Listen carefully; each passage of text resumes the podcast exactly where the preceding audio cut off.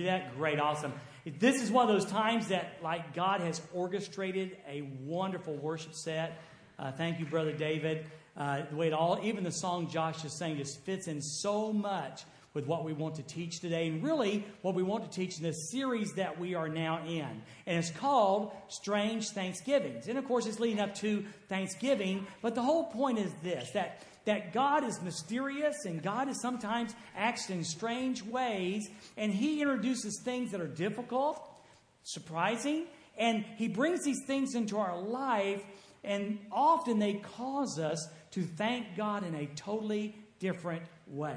And today, I'm just so excited about the scripture we have. It's, it's a very, very wonderful scripture. Now, remember last week, though, First Thessalonians in chapter 5. Remember Thessalonians, uh, Thessalonica was a church, and Paul wrote them a couple of letters, and this was in the first one. And in chapter 5, we learned three things that were very crucial last week that tie in so well this week and in our lives. The first is this that God calls us to be joyful the scripture said, rejoice always. We are to be filled with joy. And we learn, by the way, that that's not something we manufacture. That is something that when we become Christ followers, when we receive the Holy Spirit at that point, that joy is one of those things we receive. It's kind of like we become a conduit. We open the faucet and joy is allowed to come out. And happiness is controlled by our circumstances but joy is not. It is a great thought. It will really, really help us. Then he said that we're to pray without ceasing. And understanding that he's not calling us to get in our private prayer closet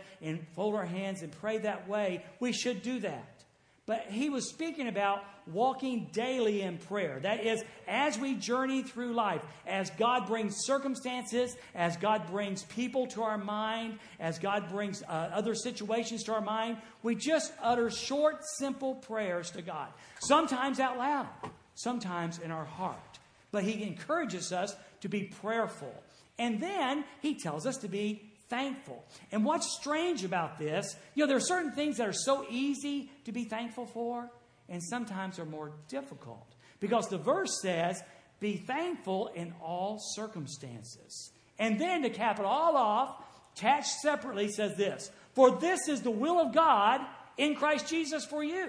So, God's will for his children, well, part of his will for his children is that we are joyful, we are prayerful, and we are thankful. And when we practice those three things, incredible things begin happening in our life. So today we want to look at, if I, if I had to sum it down to one question, one statement, and this is a question, it's this. How far, how far will God go to save a man or a woman or a child? How far will God go to save a man, to save a woman, to save a child? And I think, well, you may be surprised and you may not be surprised. Our scripture today comes from Acts chapter 16. Acts chapter 16. We're going to start in verse number 22. Now, the bottom line is this we have a couple guys named Paul and Silas. Paul, you've probably heard of. Silas, if you're a Bible person, you may have heard of. And, and they get this, like, Paul gets this vision, and a guy from Macedonia says, Come over and tell us about Jesus. And so Paul goes. And what's unique and very important for us, by the way, is this is Paul's first foray, first journey into Europe. And we can be very grateful for this visit because it opened the gospel to Europe, of which most of us are descendants. So they get there, and, you know, again, Paul's a great missionary in Silas, and they look for a place where they thought people might gather for prayer. They meet a lady named Lydia, and she becomes a Christ follower. She knew about God, but didn't know about Jesus. She became a Christ follower. And so that opened opportunity for them to continue to share the gospel. Well, there's this young girl that, that tags along behind them, not a member of the group. In fact, the Bible says she's possessed by a demon. But what's really weird is her message is this. She kind of runs behind them going, Hey, these guys are true servants of the living God. Listen to what they've got to say. And I thought it was kind of funny because the Bible says literally that Paul listened to this for several days. I'm kind of wondering why on day one he didn't turn around and go, We need to talk.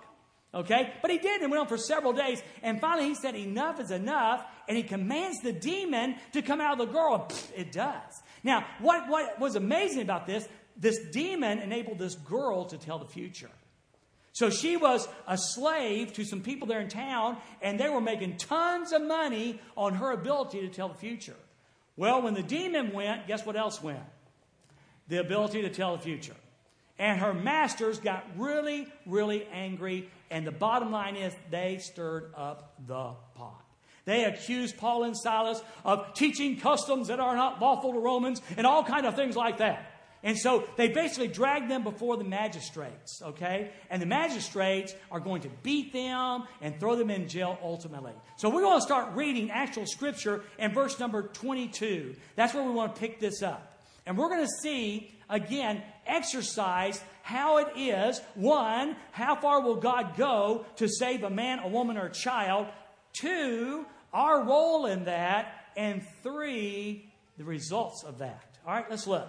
In verse number 22 of Acts chapter 16, the Bible says that the mob joined in the attack against them. And the chief magistrates stripped off their clothes and ordered them to be beaten with rods.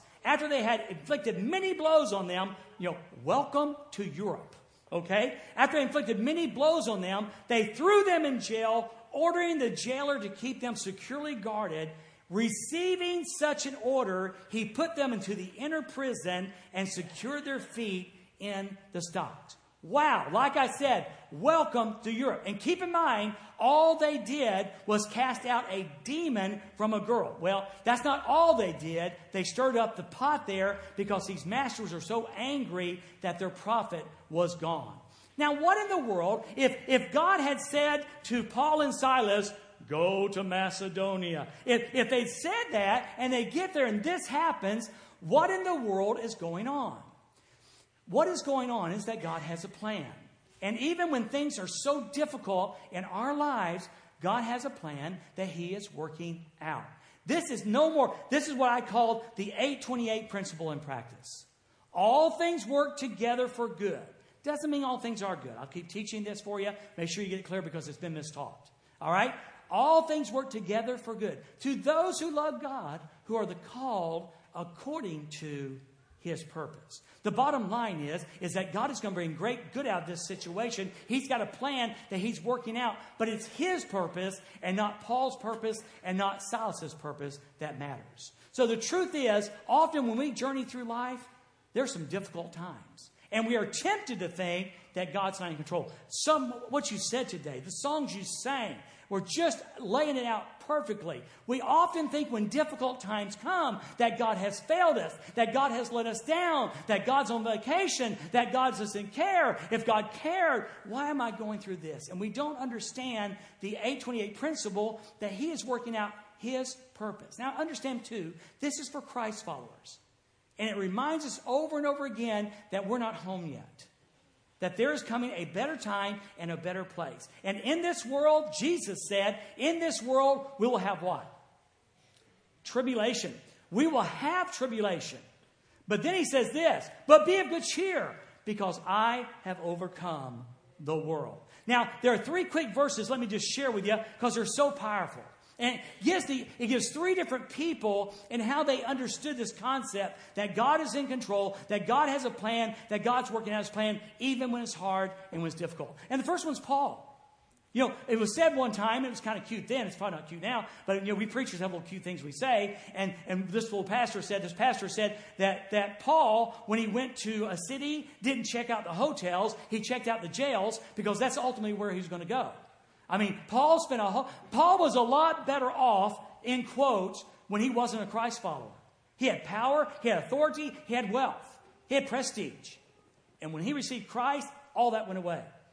All that went away. He from place to place to place. He was shipwrecked. He was beaten. All these things happened. Now listen to what Paul says in Philippians chapter 1, verse 12 and 13. Listen to what Paul says about this. Now listen. Remember, Paul was a guy who put his pants on just like you and I. Okay? He's not some, some superhero with super endowed powers other than God. All right, here it is. Now I want you to know, Philippians chapter 1. Now I want you to know, brothers, that what has happened to me, the shipwrecks, the beatings, this beating, other beatings, um, um, being threatened with death, ambushed, all those things. What has happened to me, the Bible says, so that it has become, uh, I'm sorry, has actually happened in the advance of the gospel. What has happened to me has actually resulted in the advance of the gospel so that it has become known throughout the imperial guard and to everyone else that my imprisonment is for the cause of Christ. Paul is saying, listen, this stuff that's happened to me, God's in control, God's in charge, and it's for the advancement of the gospel. I know. I know. Some preacher told you something different. Some preacher told you if you pray a prayer that you'd never get sick, that you'd never lose your job, that your kids would never need braces. You're supposed to kind of, that's the best it's going to get for funny today. you might want to grab a hold of that one, take it with you. That our life would be perfect and easy. Well, you know what? There is a perfect life coming, but it is not on planet Earth. In fact, once again, take a look. Get in your Bible and read the futures of the men closest to Jesus. One lived to a ripe old age of probably 90 years old, imprisoned on an island. Everyone else died, martyred. God never said easy. God never said easy. God never said prosperous. But God did say, I'll never leave you nor forsake you. I will be with you. And one day, one day, by His grace, we will be with Him in heaven. And that's when the good life really comes. That's when the good life really, really comes. So, so we have Paul saying, hey, all this happened for the furtherance of the gospel. Then we got, got to be careful for time. I, I'm very aware. You know, but we got Joseph. Now, all you need to know about Joseph, he was Old Testament. He's one of 12 brothers. His brothers didn't like him because he was boastful. They decided they were going to kill him. They changed their mind and sold him off as a slave. He ends up in, in Egypt. Things are bad. They got tolerable, okay, because of who was his master. Then it went really south again. Then it got tolerable. And finally, Joseph ends up, believe it or not, second in command of Egypt. Brothers show up hungry. Eventually, dad shows up. His brothers, the one that sold him into slavery, and dad are there. Dad finally dies. The brothers go, This is not looking good. We sold this dude into slavery. Brother or not, he is going to kill us. Let's tell him dad said that he has to be nice to us. And so they lied and said, Dad said, You got to be nice to him. Now listen to his response. Talking to his brothers. This is Genesis chapter, you might want to write this one down. Genesis chapter 50, verse 20. You planned evil against me. Look at his brothers. He said, You planned evil. I would call being sold into slavery evil. Amen? I, I would think that, that qualifies as evil. You, play, you planned evil against me. God, God, God planned it for good to bring about the present result the survival of many people. Way to go, Joseph. He had it in his mind.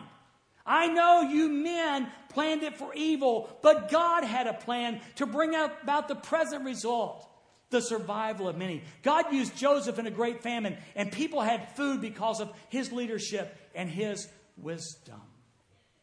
You need to write this down. Judy said, Dwayne, this is a tweet. I don't know how you do a tweet. But God is more interested in the survival of many than the comfort of one. God is more interested in the survival of many than the comfort of one. There is a great big world out there with billions of people who have never heard the gospel of Jesus Christ. There are people in our town who have never responded to the gospel of Jesus Christ. And Jesus will do everything, God will do everything to bring them at least into the information of the gospel that they may choose or reject Jesus how far will God go? A Roman cross. How far will God go?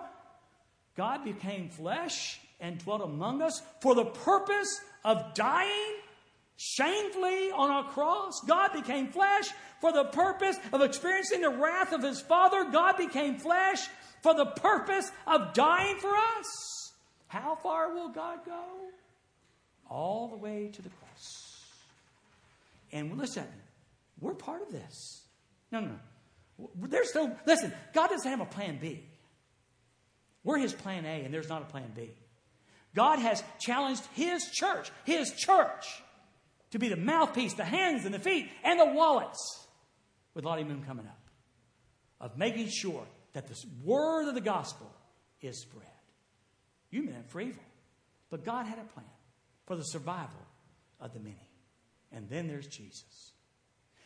And then there's Jesus who, I know this, sometimes I hear people talk about, a debate this, but then there's Jesus who I believe, and I think the Bible backs it up, fully understood the ramifications of this cross. He fully understand the pain, understood the pain and the agony that he was going to go through. I, I believe he fully understood what the wrath of his father was going to be like. Um, I, again, we're, I still resist saying it, but it's true, it's biblical that he experienced spiritual death on the cross. When, when the father turned his back on him and he cried out, My God, my God, why have you forsaken me? Why have you turned, God, why have you turned your back on me? And it's because he became sin, because, you know, the, the punishment of God was upon his father, was upon him. All of that. Here's what he said. Listen to what he said. He said in John chapter 12, verse 27, Now my soul is troubled. Why would think so? Now my soul is troubled. What should I say? Father, save me from this hour? God, deliver me from this hour? But that is why I came to this hour. Now listen. Father, glorify your name. Oh, oh, that we, we grace experiencers, we, the ones who have experienced this incredible grace, will be able to say, Father, glorify your name. Even when it's difficult, glorify your name. So, so Paul understood it, Joseph got it, Jesus certainly understood it that there is an 828 principle, that God is working His purpose out in our lives, and I would still say for our good and for His glory. Now, you need to understand that. Okay? See, we can, we can say, I don't like that. I wish the Bible didn't say that. It doesn't change the fact it does, nor does it follow the fact that as a Christ follower, it is your truth and the teaching you receive from Jesus and from the Holy Spirit as he anointed this book. So, in verse number 25, the Bible says, now we're going to go slow here. The Bible says about midnight. I, I, love, I love the details, and don't overlook these. I love the details that God gives us in His Word. I, I don't think they're arbitrary words. I think every detail is given to us on purpose. And I don't know about you, but we understand today when you think midnight, you think darkness. You think middle of the night. You think hard time, dark time. I'm in the midnight of a point in my life. Let me give you a couple facts that you ought to write down. The first one is this that God does his best work at midnight. You don't like that. Thank you for the amens. But most of us push back from that. God does his best work at midnight. In the midnights of our life, in the midnights of our life, it's then that we really cry out to God.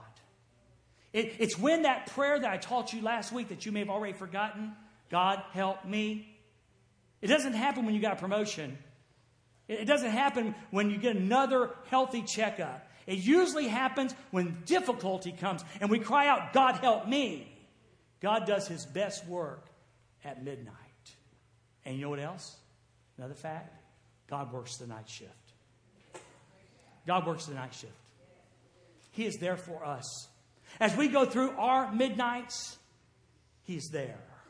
Working the night shift, still being God, never takes a vacation, never takes a holiday, never takes a day off, always working the night shift. So let me ask you this question now. And the question is what does your midnight look like? One of our dear friends sitting right here with Robin, and I think she left, experienced the death of her brother. Uh, it was just, Robin, it was just, I think, last week. Okay. She, she came to me and said, Would you pray? And then she came up to me with tears in her eyes today and said, He's gone. I don't remember her exact words, but the implication was God, God didn't do. It's hard, folks. What does your midnight look like? Does it involve a ICU unit in the middle of the night as you listen to the, the heart rate of your loved one go slower and slower and slower? Does it involve a child that's gone awry and you don't understand and you're doing your best, you're praying for them, and that child continually goes down a wrong path? Is that what your midnight looks like? Is your midnight attached to American coal as Mr. Murray thinks he needs to lay more people off and you've worked for him and now you have no paycheck to feed your family? What does your midnight look like? And I'll tell you this I don't know too many people without midnights. I know a lot of people who forget and don't understand. And I, listen, my life is too good. I told you this last week. My life is too good. But I know there's a lot of people who, when midnight comes, don't understand that God is working his purpose out. God doesn't allow suffering for fun. God has a purpose in his suffering at midnight. What does your midnight look like? Oh, what do you do at midnight? That's the other question. You want me to tell you what I do at midnight? I sleep. Don't call me unless it's an extreme emergency. If you've got a cold, call me in the morning. If you've got an emergency, call me anytime. But at midnight, if you drive by the Taylor household, yes, all the lights are on. I guess we own stock in the electric company. I don't know. Someone said, Why do you leave all your lights on? I didn't have an answer. I got the 13 watt kind. I know that. But you won't find a light on in the bedroom because Dwayne's sleeping at midnight, and that is fine. Unless I'm the pilot of an aircraft and it's midnight and I'm in the seat. See, there are times when sleeping at midnight's fine. But when God has placed you in a midnight spiritually, it is not a time for sleep. It's a time for action. What do you do during your midnight? It's crucial.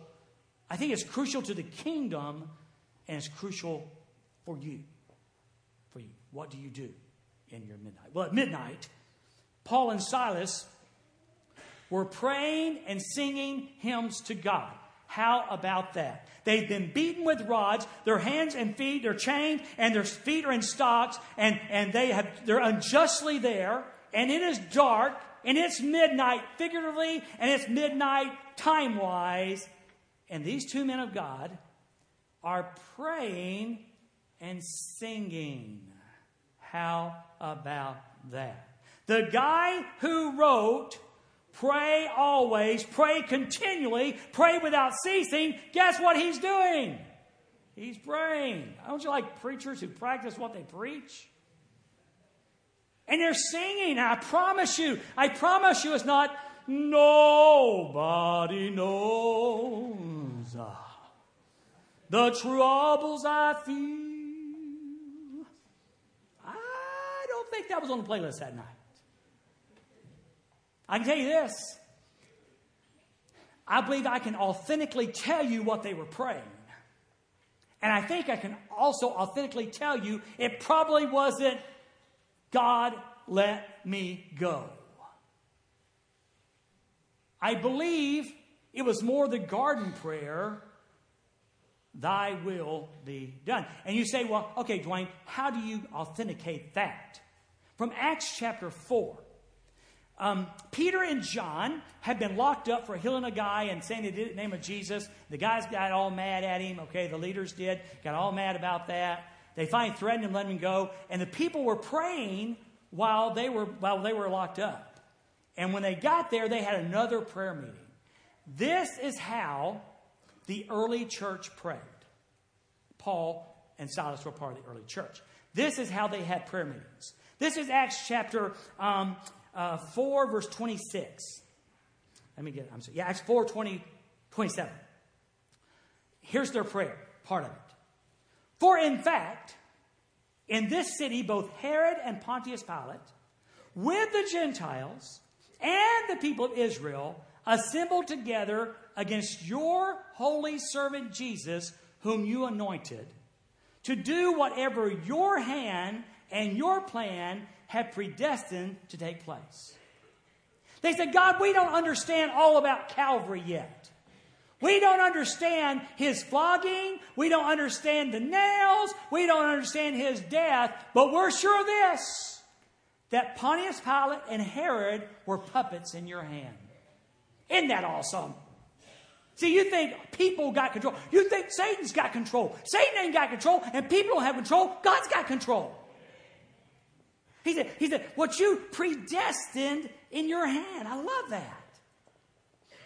And now, Lord, and now, Lord, this is verse 20, 29. Consider their threats and grant that your slaves, I like that, your slaves may speak your message with complete boldness while you stretch out your hand for healing and signs and wonders to be performed through the name of your holy servant Jesus. Their prayer was, Hey God, Peter and John just got out of jail. They didn't pray for protection. They didn't pray for deliverance. They said, God, we know you're in control. And God, give us boldness to speak. I didn't hear a single amen. They prayed not for deliverance, not for, not for God protect. God, your will be done. God, help us to speak with boldness. Now, watch this. This is interesting. So, when they had prayed, the place where they were assembled was shaken, and they were all filled with the Holy Spirit. And guess what? And began to speak God's message with boldness. See, the early church did that praying God's will thing, and God answered and heard their prayer. That's how the church prayed. So, so what were they praying that night? I think they were praying for boldness.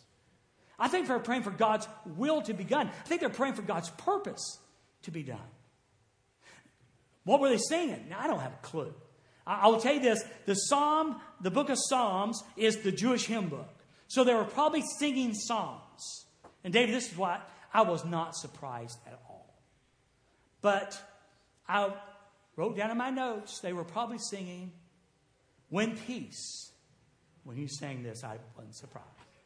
When peace like a river attendeth my way. When sorrows like sea billows roll. Whatever my lot, whatever, how the rest of it goes. It is well it is well with my soul. What were they singing? They were singing praise to God. God, your creator. Satan is not. God, your creator. Herod is not. God, your creator. Pilate is not. God, you're the creator, not my circumstances. And you know what? What are we doing? Oh. And the prisoners were listening. Guess when your neighbors hear you best? At your midnight. When you're in that ICU room, ICU room we talked about, and a nurse walks up or someone walks up, and you're sharing how even in this difficult time that your God was faithful, that God is good, people hear then. When you're standing in line at the casket of your loved one, and you can say, This is one of the hardest things I've gone through, but I still believe my God is faithful. They hear. They hear. So I guess I'm trying to say it's important what you pray at midnight. It's important what you sing at midnight because people who need to hear are hearing. See how important this is? Because listen, in your world, there are lost people. In your world, there are lost people. And they often won't hear a guy with Reverend in front of his name or brother. Oh, but they'll hear you.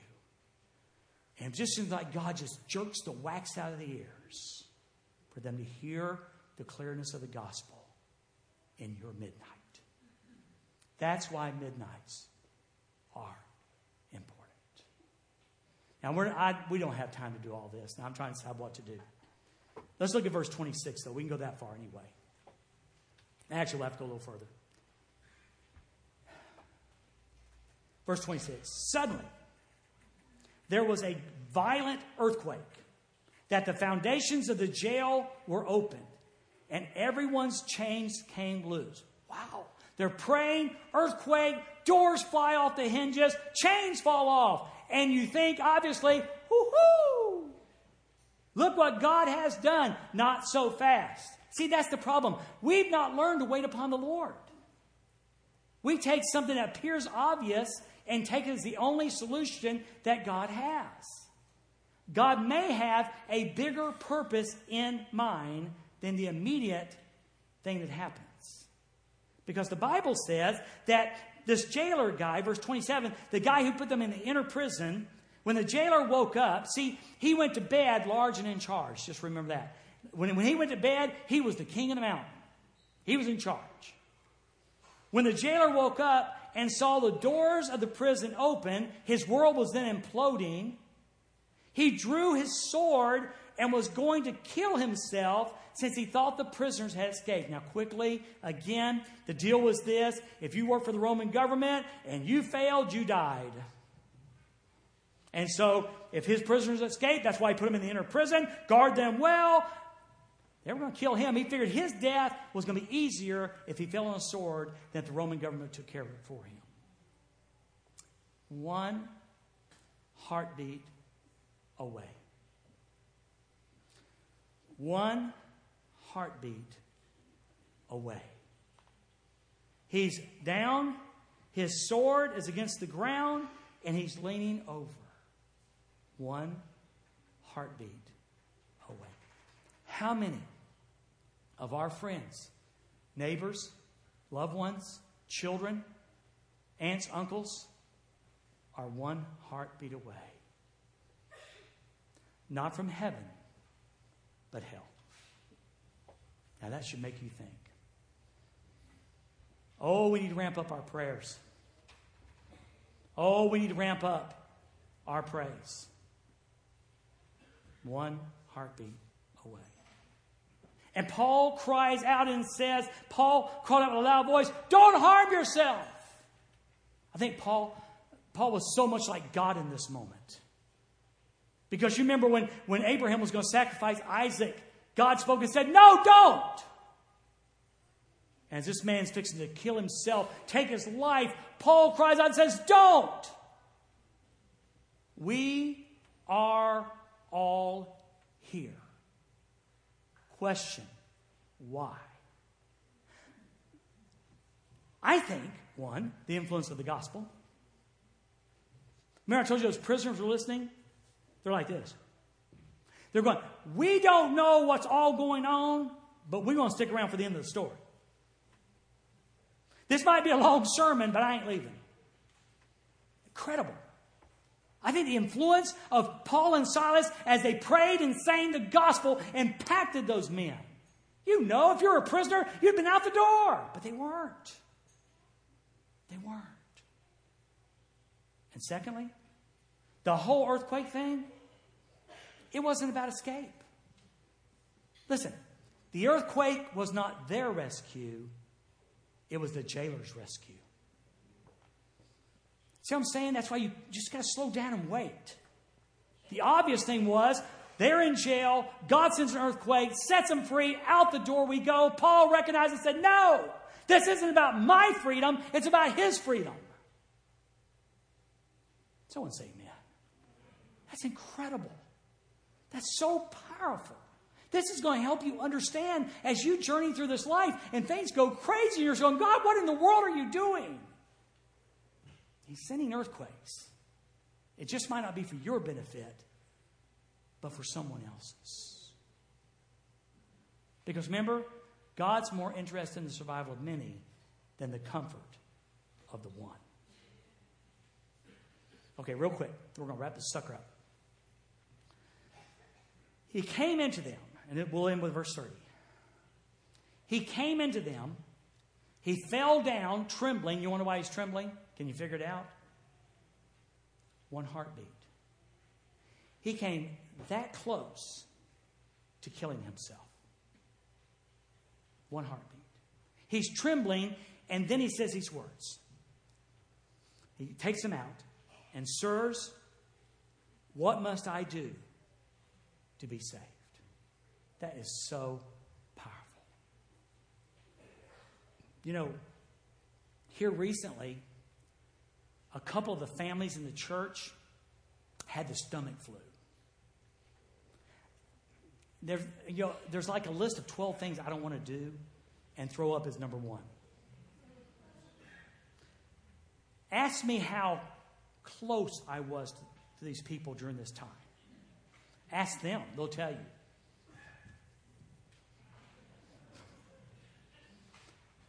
From a distance, I love you. I know you say you're well, but what if there's cooties left? I can see them jumping from here. I wasn't close because I didn't want what they had.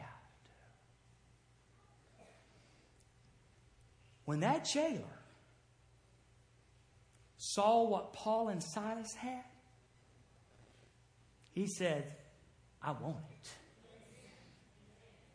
I want it. So good. I've seen you. I've heard you, probably, is more accurate. I heard you in your midnight. And you weren't cursing your God. You weren't whining about your God. You were praising your God. I heard your song in the night. You weren't singing a pity melody. You were singing praises to your God. And your God orchestrated what would seem a rescue for you, but you're still here. There must be a reason for that. What must I do to have what you got? Now, I'm going to tell you the truth.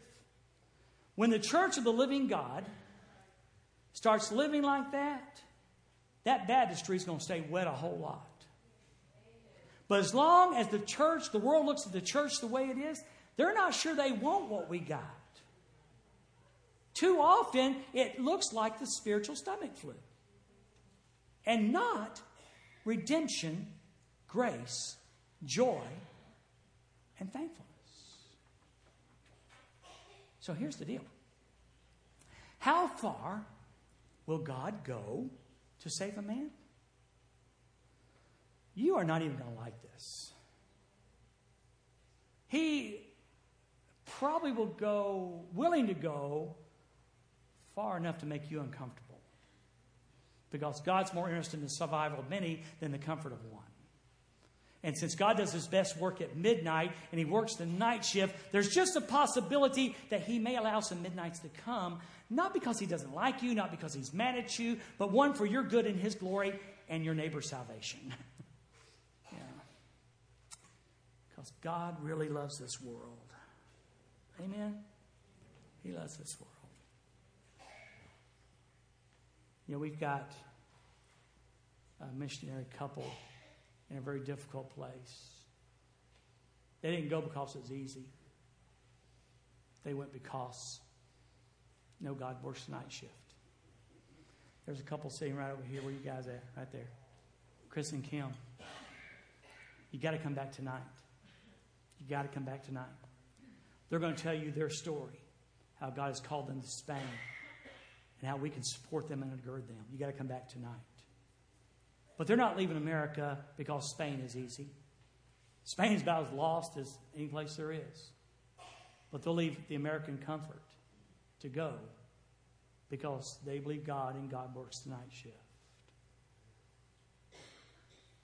And then when the ICU comes and the funeral homes come and the lawyer comes, well, God works the night shift. How far will God go to save a man? that far. And with us, far enough to let us into the midnight. What do you do in the midnight? We shall be thankful, we shall praise, and we shall pray. Would you bow your heads, please? Thank you for your patience this morning. Thank you so much. Maybe we'll tag the rest of this on on Wednesday night sometime. I wouldn't change anything, by the way, this morning. It was awesome. Now, we got some folks moving, so I hope you, if, if you'll just stick around another 10 minutes or so for the invitation, we'd be very appreciative of that. So, my, my invitation is one, one. So, if you're in a midnight right now, I'm, I'm calling you, I'm asking you as your pastor. It's not easy, but I'm asking you to trust God in your midnight. In your midnight. You can trust Him. God is faithful, God is good, and God can be trusted. God is faithful, God is good, and God can be trusted. He's not forsaken you, He loves you. And maybe you're here today and you saw yourself in that jailer. And you remember now, whoa, whoa, whoa, I remember. My neighbor was a Christian and he went through a midnight. And he trusted God. And now I know what it was it was God. It wasn't him, it wasn't that he was a nice person, it was God. And maybe today you are ready and you are willing to put your faith and trust, turning from your sin and choosing to follow Jesus. It's a commitment for beyond a lifetime. I'll be down front and I'll be glad to share with you, glad to share with you today about how Jesus can come into your life, change your life forever. We're going to have the uh, team play and sing. We're going to have you stand just a moment. Let me pray for us. God, I love you today. You are so good. You're incredible. When, I think about how the Holy Spirit has preserved your word and the details that you've included for our edification today, I'm very grateful. So, God, I pray, one, for my friend today who has never trusted Christ. They might be asking that question What must I do to be saved? Oh, give them the faith. Draw them, Father, to your Son Jesus, and give them the faith to believe. Father, for my church family, my friends, my family today. Oh, Father, a lot of hurt. We think about Brother George up there in, in uh, the hospital in Barnes, George T. Carden. Father, we had two or three people with surgeries this week. This dear, precious sister and Robin, and this loss in their family. Oh, Father, there's some midnights going on. And I don't need to ask you to be faithful because I already know you are. But help them, Father. Help them to sense your presence in this darkness and know that you'll never leave and you'll never forsake. That you'll always be there and that you do your best work in the midnight. Thanks, God. We certainly love you today. Use this decision time as you see fit. And Jesus, I pray this in your name.